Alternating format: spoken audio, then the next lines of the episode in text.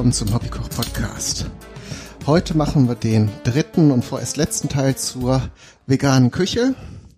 Da habe ich mal ein Rezept rausgesucht, das beweist, dass man nicht immer umständlich alles umstellen muss, äh, damit ein Rezept vegan funktioniert. Denn es ist von Natur aus vegan. Aber bevor wir da genauer drauf eingehen, wollte ich noch auf zwei Rückmeldungen eingehen. Einmal hatte Matze ähm, mir über Twitter mit, äh, mitgeteilt, beziehungsweise in einer Frage formuliert, aber wir haben es dann bestätigen können, dass ähm, es Worcestershire Soße gibt, die äh, ohne Sardellen hergestellt wird. Ähm, als Beispiel ist da hatte er bei seiner geguckt, die ist von Apple und äh, das ist dann zwar nicht die Originalsoße, aber wenn ihr jetzt zum Beispiel wie bei dem Rezept mit dem veganen Bacon eine, äh, eine tierlose äh, Variante ausprobieren möchtet, dann wäre das das Mittel der Wahl. Denn der Begriff Worcestershire Soße ist nicht äh, rechtlich geschützt, also schreibt nicht von, von Anfang an eine gewisse äh, Zusammensetzung von Zutaten vor. Die Originale äh, enthält eben Sardellen, ähm, übrigens werde ich da auch noch mal eine Folge in dem neuen Format, das ich mit Christopher mache, äh, eine demnächst eine Sendung aufzeichnen. Also könnt ihr bei der Zeitspeise dann noch interessante Hintergründe über diese Soße erfahren. Die zweite Sache, die liegt jetzt schon eine Weile an.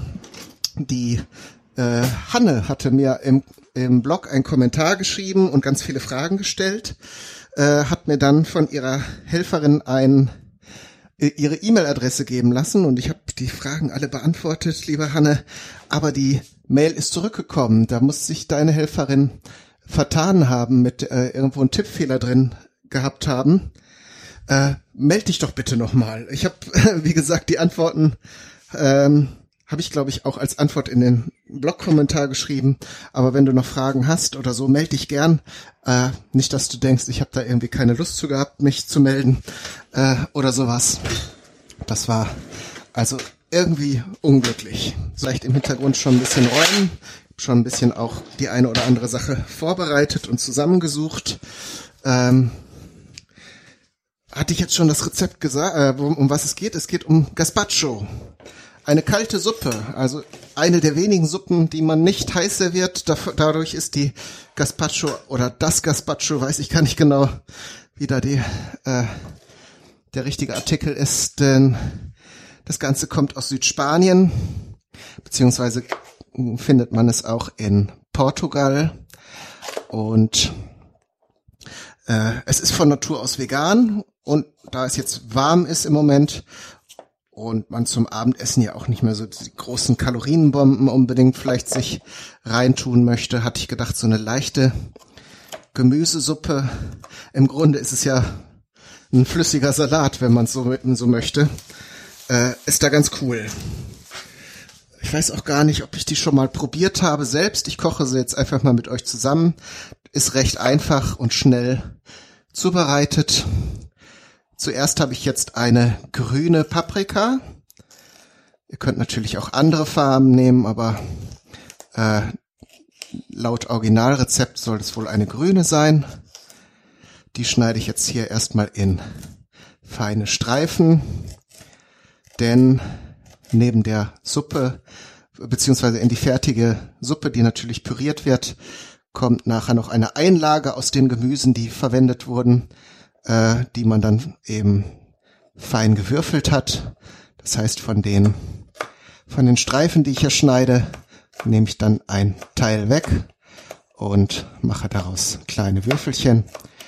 So, ach so, jetzt weiß ich wieder, was ich eben in der Küche wollte. Kennt ihr das? Ihr steht in der Küche und wisst nicht mehr genau, was ihr da wolltet. Äh, Douglas Adams hat da mal ein eigenes Wort für erfunden. Scheint also ein Phänomen zu sein, das nicht nur mir passiert. Ich werde nämlich die, die äh, Tomaten, die wir auch verwenden werden, oder die Tomate überbrühen, denn gerade bei den Supermarkttomaten ist ja die Schale mittler oder die Haut mittlerweile so dick gezüchtet, dass die dann beim Essen nicht mehr so viel Vergnügen macht. Mich übrigens gerade gegen den Mixer entschieden. Ich glaube, ich mache das mit dem Pürierstab. Das scheint mir erfolgversprechender. So, ich kann ja mal die Zutaten aufzählen, weil jetzt hier in meinem Wirren hin und her. Äh, ich bin übrigens dazu über, äh, übergegangen, wieder die Rezepte ins Blog zu schreiben. Ähm, von daher, wenn ihr mir jetzt hier beim Erzählen nicht unbedingt folgen könnt, könnt ihr das Rezept im Blog nochmal nachlesen. So, kleine Schüsselchen für die Tomate. Und dann mache ich hier im Wasserkocher Wasser heiß. So, und dann brauche ich natürlich noch ein Mixgefäß. Das ist hier beim Handmixer nicht dabei. Dann nehme ich mal hier den Maßkrug. Der ist stabil und da geht ordentlich was rein. So. Also, grüne Paprika hatten wir schon gesagt. Die, den, die, da habe ich die Paprika übrigens auch äh, ähm, geschält mit dem Sparschäler. Wenn die richtig knackig frisch sind, geht das auch ganz gut. Wenn sie schon so ein paar Tage liegen und vielleicht so leicht weich werden, kann man sie zum Essen natürlich noch gut verwenden, aber dann geht das, glaube ich, mit dem Schälen nicht mehr so. Die müssen also richtig schön knackfrisch sein. Und in meinem Fall, weil ich das gestern gekauft habe, alles, geht das auch klar. So. Jetzt mal schneide ich mir hier noch ein paar kleine Würfelchen, damit wir da nachher keinen Mangel haben. Und den Rest schneide ich etwas gröber, das geht dann auch schneller. Dann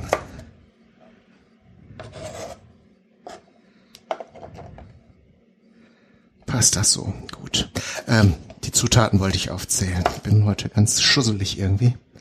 Also Paprika, Tomaten, dann kommt noch rein Frühlingszwiebeln tun wir nachher noch drüber. Äh, ich habe auch zum Garnieren noch ein paar äh, kleine Datteltomaten gekauft. Finde ich dann schöner als so Stücke vom, von der Fleischtomate, die ich hier für, das, für die Suppe an sich verwende. Und dann eben noch Gurke. Dann haben wir alles. Bisschen Olivenöl, bisschen Knoblauch brauchen wir noch, natürlich ein bisschen Salz. Aber das ist es im Wesentlichen schon gewesen. Und ähm, wir brauchen noch eine Prise Essig. Das hat auch mit der Geschichte des Gerichtes zu tun, das wohl von römischen Soldaten in die Region Spanien gebracht wurde. Und die haben angeblich dieses Rezept erfunden, damit sie ihre Ration von Wein, der in der Regel eher etwas säuerlich war, um nicht zu sagen fast Essig, weil er eben nicht so wie heute unter sehr kontrollierten und äh, sauberen Bedingungen hergestellt wurde.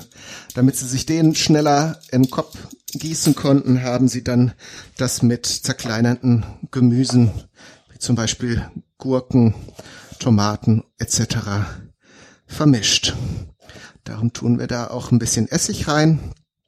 Und da kommen wir dann eben wieder zu dem Punkt, dass diese Suppe eigentlich eher ein Salat ist. Denn Essig und Öl kommen ja rein und das tut man normalerweise auch an einen Salat. Aber wenn es jetzt noch wärmer wird, ist es ja eigentlich schon ganz schön warm. Dann macht man ja auch nicht unbedingt immer so viel kauen und essen. Von daher Vielleicht ist das so eine der ersten Varianten von Smoothie, bevor es. Und da ist es dann passiert. Von meinem Aufnahmegerät, der Akku war leer. Und das Gerät hat sich abgeschaltet. Zum Glück äh, habe ich da nicht mehr so viel erzählt. Aber nochmal im Schnelldurchlauf. Ich habe Tomaten überbrüht und die Haut abgezogen. Ähm, dann habe ich Gurken und Paprika mit dem Sparschäler geschält. Äh, ein Teil davon ähm, habe ich fein gewürfelt, den anderen, den anderen Teil etwas grober gewürfelt und dann in einen großen Mixbehälter gegeben. Olivenöl, Salz, Knoblauch hinzugegeben und etwas Essig und dann das Ganze püriert. Dann stellt man das Ganze kühl, lässt das nochmal ordentlich durchziehen und vor allen Dingen, ja, wenn es richtig brütend heiß ist draußen, möchte man das gerne auch etwas kälter haben. Und äh, in der Zwischenzeit habe ich dann äh, noch Weißbrotscheiben in Olivenöl angeröstet. Also jetzt so ein Sauerteig, Stangenweißbrot. Und äh, also die habe ich jetzt so einen Zentimeter äh, dick geschnitten, Und dann kann man das Ganze schon anrichten. Also die Suppe in den Teller, dann habe ich äh, die Weißbrotscheiben darauf gelegt ähm, und dann noch etwas von den gewürfelten Gemüsen drüber gestreut und noch etwas Blattpetersilie oben drüber. Äh, die Suppe, wenn ihr sie aus dem Kühlschrank nehmt, solltet ihr nochmal abschmecken, äh, weil kältere Speisen ja nun auch nochmal anders gewürzt sein ähm, können als äh, Sachen, die warm ganz okay schmecken. Sprich, vielleicht noch mal etwas nachsalzen oder so. Aber in meinem Fall hat das ganz gut gepasst. Ja, und das soll es gewesen sein für diese Folge. Ich hoffe, ihr hattet wie immer Spaß.